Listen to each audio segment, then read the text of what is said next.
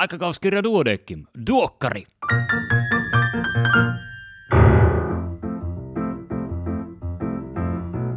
Tämä on numero 23 vuonna 2019.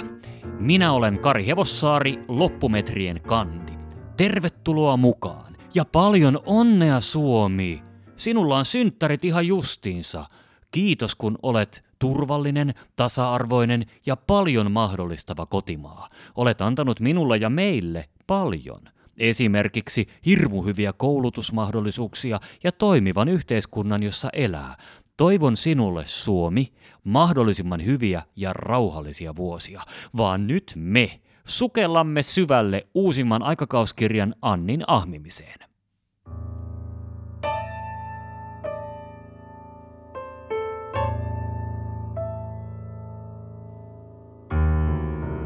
Pääkirjoitukset.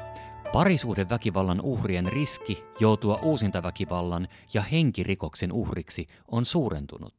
Joka kolmas länsimaalainen kokee elinaikana fyysistä parisuhdeväkivaltaa tai sen uhkaa. Parisuhdeväkivallan aiheuttamiin vammoihin hoitoa hakevilla on 30 prosentin riski joutua uudelleen pahoinpidellyksi seuraavan vuoden aikana. Kirjoittajien tutkimusryhmä kävi läpi 175 Helsingin tapaturmapäivystyksessä hoidettua parisuhdeväkivallan uhria yhden vuoden ajalta. Potilaista 146 oli hoidettu perusterveydenhuollossa ja 29 erikoissairaanhoidossa. Yhdeksän käyntiä kymmenestä ajoittui päivystysaikaan. Erikoissairaanhoidossa hoidetuilla potilailla todettiin vakavia ja jopa henkeä uhkaavia vammoja. Aiempien tutkimusten perusteella parisuhdeväkivallasta on katsottu aiheutuvan vammoja lähinnä pään, kasvojen ja yläraajojen alueelle, ja parisuhdeväkivallan uhrien on ajateltu olevan pääasiassa nuoria ja keski-ikäisiä naisia. Omassa aineistossaan kirjoittajat totesivat vakavia vammoja kuitenkin kaikissa kehon osissa, ja potilailla oli tyypillisesti useita samanaikaisia vammoja eri puolilla kehoa. Niin perusterveydenhuollossa kuin erikoissairaanhoidossakaan ei erottunut tyypillistä parisuhdeväkivallan uhria, vaan potilaiden joukossa oli kaiken ikäisiä naisia ja miehiä. Terveydenhuollon tehtävä on tunnistaa parisuhdeväkivalta, dokumentoida vammat uhrin oikeusturvan varmistamiseksi ja ohjata hänet tukipalveluiden piiriin.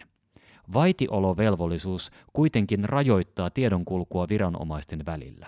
Lisäksi käynnit ajoittuvat pääasiassa virkaajan ulkopuolelle, jolloin selkeän hoitoketjun puuttuessa uhri jää helposti vaille apua. Vaikutukset perheen lapsiin vastaavat lasten kaltoinkohtelun seurauksia ja lastensuojeluilmoitus tulisikin tehdä aina, kun uhrilla tai tekijällä on alaikäisiä lapsia. Parisuhdeväkivaltaa käsitellään lääketieteen perusopinnoissa lähinnä oikeuslääketieteen näkökulmasta, eikä aihetta mainita lainkaan suomalaisissa kirurgian ja traumatologian oppikirjoissa. Aihe ei ole juuri lainkaan esillä myöskään ammatillisessa jatkokoulutuksessa. Tapaturmapäivystykseen hakeutuvat parisuhdeväkivallan uhrit ovat suuren riskin potilasryhmä, jonka palveluita tulisi kehittää terveydenhuollon ja sosiaalihuollon yhteistyönä. Mallia voisi ottaa esimerkiksi seksuaalisen väkivallan uhrien SERI-tukikeskuksista.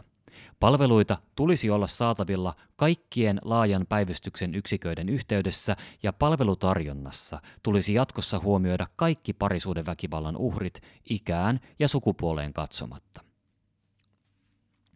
SGLT2 estäjät tyypin 1 diabeteksen hoidon lisänä. Tyypin 1 diabetes on hankala sairaus, jossa elämää varjostavat hypoglykemioiden ja ketoasidoosin riski sekä lisäsairauksien kehittyminen. Tyypin 1 diabetesta sairastavan potilaan elinajan odote on edelleen merkittävästi lyhempi kuin muun väestön, vaikka lisäsairauksien määrä on vähentynyt. Munuais-, sydän- ja verisuonitaudit ovat merkittävimmät kuolinsyyt. Natriumin ja glukoosin kuljettajaproteiini kahden estäjät eli SGLT2-estäjät ovat olleet tehokkaita tyypin 2 diabeteksen hoidossa. Tyypin 1 diabeteksen hoidossa ne vaikuttavat lupaavilta, mutta haittojakin esiintyy, näistä vakavimpana ketoasidoosiriskin lisääntyminen. Vielä ei tiedetä, kuinka suuri suojavaikutus elinvaurioiden kannalta saadaan tyypin 1 diabetesta sairastaville potilaille, sillä tutkimusnäyttö aiheesta puuttuu. Tietoa siitäkään, kuinka suuri ongelma ketoasidoosista tulee, kun käyttö laajenee tutkimusasetelmien ulkopuolelle, ei vielä ole. Oikea potilasvalinta ja hoitavan lääkärin perehtyneisyys ovat SGLT2 estäjiä käytettäessä ensisijaisen tärkeitä. Haitat voidaan minimoida koulutuksella, varotoimenpiteillä ja keskittämällä lääkkeen käyttö vain osaaviin käsiin.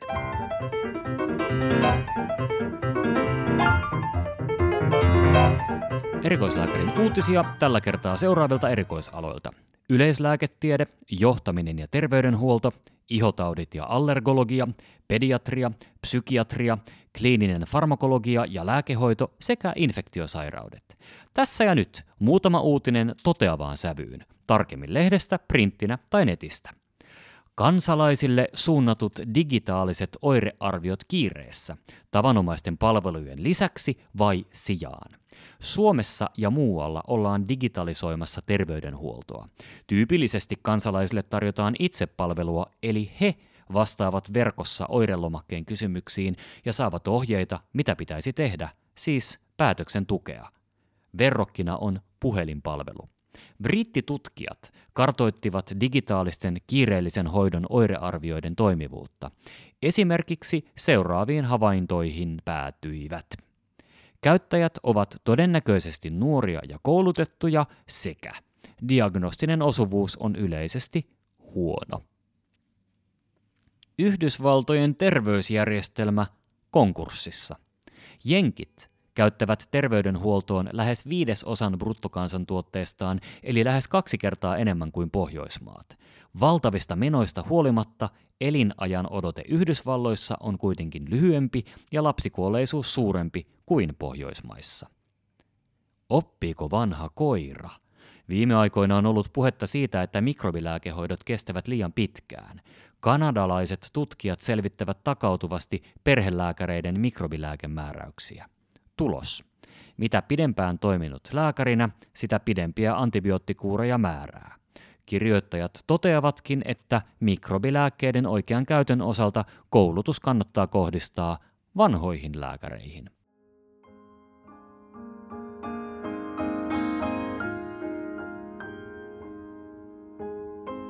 Katsausartikkelit. Lyhyet esittelyt kaikista artikkeleista ja pidempi syventyminen artikkeliin Nielutulehduksen pikadiagnosointi perusterveydenhuollossa. Iäkkään poikkeava tyreotropiinipitoisuus. Kilpirauhasen subkliiniset toimintahäiriöt ovat iäkkäillä tavallisia. TSH-pitoisuuden viitevälin enimmäismäärä suurenee ikääntyessä, mikä tulisi huomioida, kun iäkkäiden TSH-arvoja tulkitaan. Valtaosa lievästi poikkeavista TSH-arvoista normalisoituu seurannassa. Iäkkään poikkeavaa TSH-pitoisuutta tulisi arvioida kokonaisvaltaisesti niin, että potilaan muutkin yksilölliset ominaisuudet ja perussairaudet otetaan huomioon. Luustolääkkeet estävät varhaisvaiheen rintasyöpää sairastavien murtumia ja parantavat taudin ennustetta. Rintasyövän sairastaneiden murtumariski on suurentunut, koska hoidon kulmakivi, estrogeenipitoisuuden pienentäminen, kiihdyttää luun hajoamista. Rintasyöpään sairastuneet ovat tavallisimmin vaihdevuosi-ikäisiä naisia, joiden osteopenia ja osteoporoosiriski lisääntyvät iän ja hoitojen myötä. Bisfosfonaatit ja denosumabi estävät luuntiheyden harvenemista ja osin murtumia. Zoledronaatti ja klodronaatti vähentävät postmenopausaalisten naisten rintasyövän uusiutumisriskiä ja syöpäkuolleisuuttakin. Luustolääkkeiden aloitusaihe ja hoidon kesto arvioidaan niin, että osteoporoosin ja rintasyövän uusiutumisriski huomioidaan. Sydän amyloidoosi. Sydän amyloidooseissa sydänlihaksen soluvälitiloihin kertyy amyloidia, joka aiheuttaa häiriöitä sydämen toimintaan. Amyloidikertymät johtavat sydämen seinämien paksuuntumiseen, joka edetessään voi aiheuttaa sydämen sähköisen ja mekaanisen toiminnan häiriöitä. Tyypillisiä EKG-löydöksiä ovat matalat QRS-amplitudit sekä patologiset Q-aallot ja sydämen kaikukuvauksessa nähtävä kammioseinämien paksuuntuminen ja sydänlihaksen diastolinen jäykkyys ilman systolista toimintahäiriöitä. Sydänamyloidoosien hoito perustuu taustalla olevan amyloidisairauden sekä sen sydänilmentymien hoitoon. Perianaali fistuloiva Kroonin tauti ja sen nykyhoito. Fisteleitä esiintyy yli kolmanneksella Kroonin tautia sairastavista ja ne voivat joskus ilmaantua jo ennen suolitaudin puhkeamista. Tyypillistä Kroonin taudin fisteleille on niiden monimutkainen kulku sulkialihaksiin nähden ja useat sisäsuut. Yhdistettyä lääke- ja leikkaushoitoa on pidetty tehokkaimpana hoitomuotona, jolla hoidetuista potilaista parhaimmillaan vain noin 50 prosentin fistelit sulkeutuvat pysyvästi. Ymmärrys patogeneesista on kuitenkin lisääntynyt, ja uusia hoitomahdollisuuksia on saatu hiljattain käyttöön, mikä antaa toivoa aiempaa paremmista hoitotuloksista. Miten ammattihenkilöstö voi tukea vanhempia sikiöperusteisissa raskauden keskeytyksissä? Sikiöpoikkeavuudesta kertominen edellyttää ammattihenkilöstöltä hienotunteisuutta, kiireettömyyttä ja empaattisuutta. Mikäli vanhemmat päätyvät raskauden keskeytykseen, tarvitsevat he psykososiaalista tukea myös raskauden keskeytyksen aikana ja sen jälkeen – Psykososiaalisen tuen tarjoamista sikiöperusteisen raskeuden keskeytyksen aikana ja sen jälkeen tulisi Suomessa tehostaa. Se ehkäisee tehokkaasti traumaattisen kriisin pitkittymisestä aiheutuvia moninaisia seurannaisvaikutuksia, kuten ahdistusta, masennusta ja työkyvyttömyyttä. Insuliiniresistenssi, aivot ja muistisairausriski. Tyypin 2 diabetes ja siihen liittyvä insuliiniresistenssi ovat muistisairauden riskitekijöitä. Insuliinilla on useita tärkeitä säätelytehtäviä keskushermostossa. Se vaikuttaa esimerkiksi synapsien toimintaan ja niiden pitkäkestoiseen vahvistumiseen. Insuliiniresistenssi ennustaa tiedonkäsittelytoimintojen heikentymistä seurantatutkimuksissa. Ja onpa mukana alkuperäistutkimuskin, nimittäin endoskooppinen kaikukuvaus keskussairaalassa. Endoskooppinen kaikukuvaus on vakiintunut osaksi vatsaelinsairauksista kärsivien potilaiden tutkimusarsenaalia.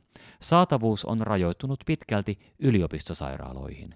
Tutkimuksessa käydään läpi kokemuksia tutkimusmenetelmän käytön ensimmäisestä vuodesta Pohjois-Karjalan keskussairaalassa ja niiden perusteella kansainvälistä laatua vastaava endoskooppinen kaikukuvaaminen on mahdollista myös keskussairaalapuitteissa.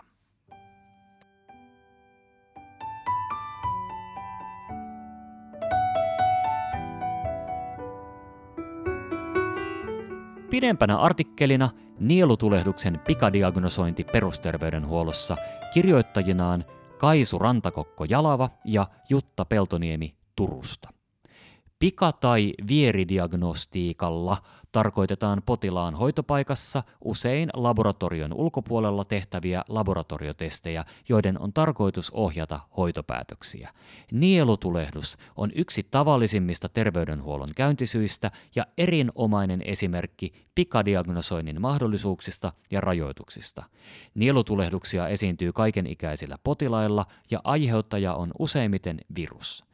Peitteitä nielurisoihin aiheuttavat erityisesti adenovirukset sekä Epstein-Barrin virus. Tärkein yksittäinen aiheuttaja on kuitenkin A-ryhmän beta-hemolyyttinen streptokokki eli Streptococcus pyogenes, joka aiheuttaa 15-30 prosenttia lasten nielutulehduksista. Sen aiheuttamia epidemioita esiintyy erityisesti kylminä kuukausina, mutta yksittäisiä tapauksia todetaan vuoden ympäri.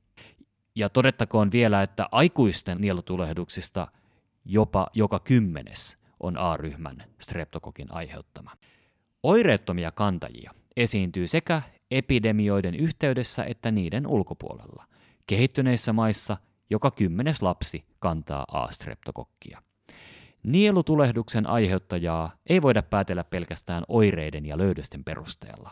Käypähoitosuosituksen tavoitteena on tunnistaa ne potilaat, joille riittää oireenmukainen hoito, mukaan lukien kipulääkitys, sekä löytää ne mikrobit, joiden hoito merkittävästi lyhentää sairauden kestoa, lievittää oireita tai estää jälkitauteja. Tärkeintä on todeta mahdollinen A-streptokokki. Epidemioiden aikana etsitään myös C- ja G-ryhmän streptokokkeja.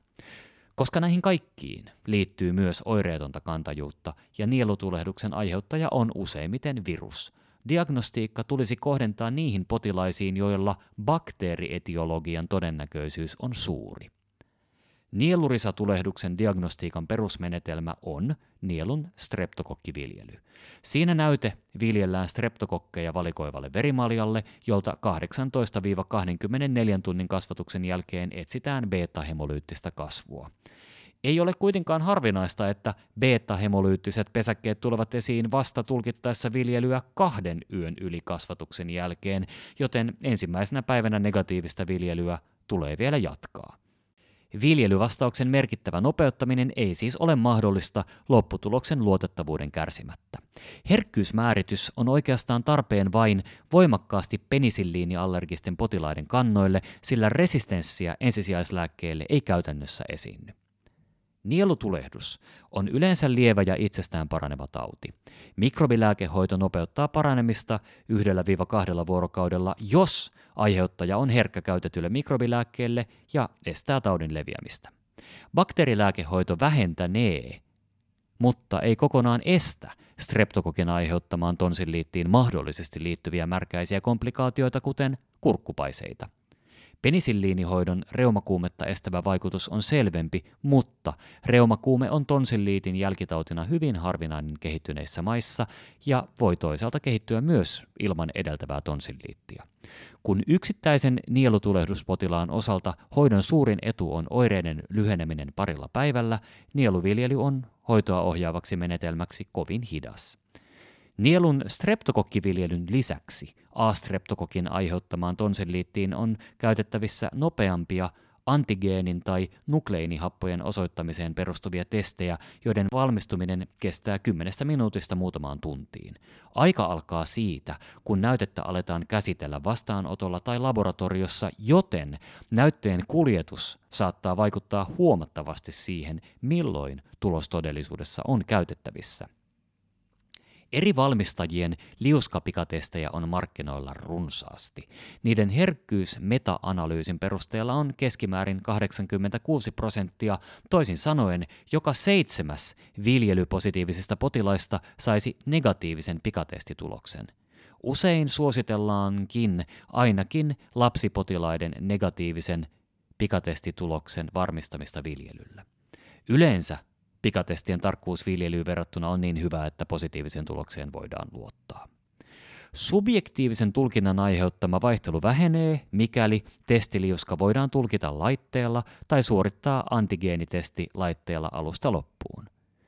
Viime vuosina saataville on tullut muutama vieridiagnostiikkaan soveltuvalla laitteella tehtävä molekulaarinen testi A-streptokokin osoittamiseen. Suppeiden kirjoittajien kokeilujen perusteella molekyylitestien herkkyys on erinomainen. Seuraavaksi esittelen Isaac oirepisteytyksen, josta on apua A-streptokokin todennäköisyyden arvioinnissa. Kustakin seuraavista tulee yksi piste, yli kahden pisteen potilailla vieritestaus voi tulla tarpeeseen. Esitietoihin perustuva tai mitattu yli 38 asteen kuume. Yskän puuttuminen leuan alus imusolmukkeiden turvotus, nielurisojen turvotus tai peitteet, ikä alle 15 vuotta. Ja yksi piste taas vähenee, jos potilaalla on ikää vähintään 45 vuotta. Näiden tietojen jälkeen voimmekin perehtyä Turun kaupungin terveysasemilla käytössä olevaan malliin nielukiputapauksissa – kun nielukipuinen potilas ottaa yhteyttä terveysasemalle, hänet ohjataan hoitajavastaanotolle. Jos noita Mac-Isaac-pisteitä on siis vähintään kaksi, ja hoitaja kliinisen arvion perusteella epäilee streptokokki Aan aiheuttamaa infektiota, hän ottaa potilaalta nielunäytteet ja tekee vieritestin. Jos tulos on positiivinen, lääkäri pyydetään paikalle ja hän tekee diagnoosin ja päättää hoidosta – jos vieritestin tulos on negatiivinen, hoitaja antaa potilaalle ohjeet oireenmukaisesta hoidosta ja kertoo milloin potilaan pitää olla uudelleen yhteydessä, mikäli tilanne ei parane tai oireet pahenevat. Jos näytteenotto on ollut vaikeaa tai nielutulehdus näyttää hankalalta, potilaalta otetaan viljelynäyte tai hänet ohjataan laboratorioon nielunäytteen ottamista varten. Lisäksi hoitajalla on aina mahdollisuus pyytää lääkärin arviota, jos potilaan taudinkuva sitä vaatii. Epidemiatilanteissa ja oireiden uusiutuessa tai pitkittyessä otetaan nieluviljely.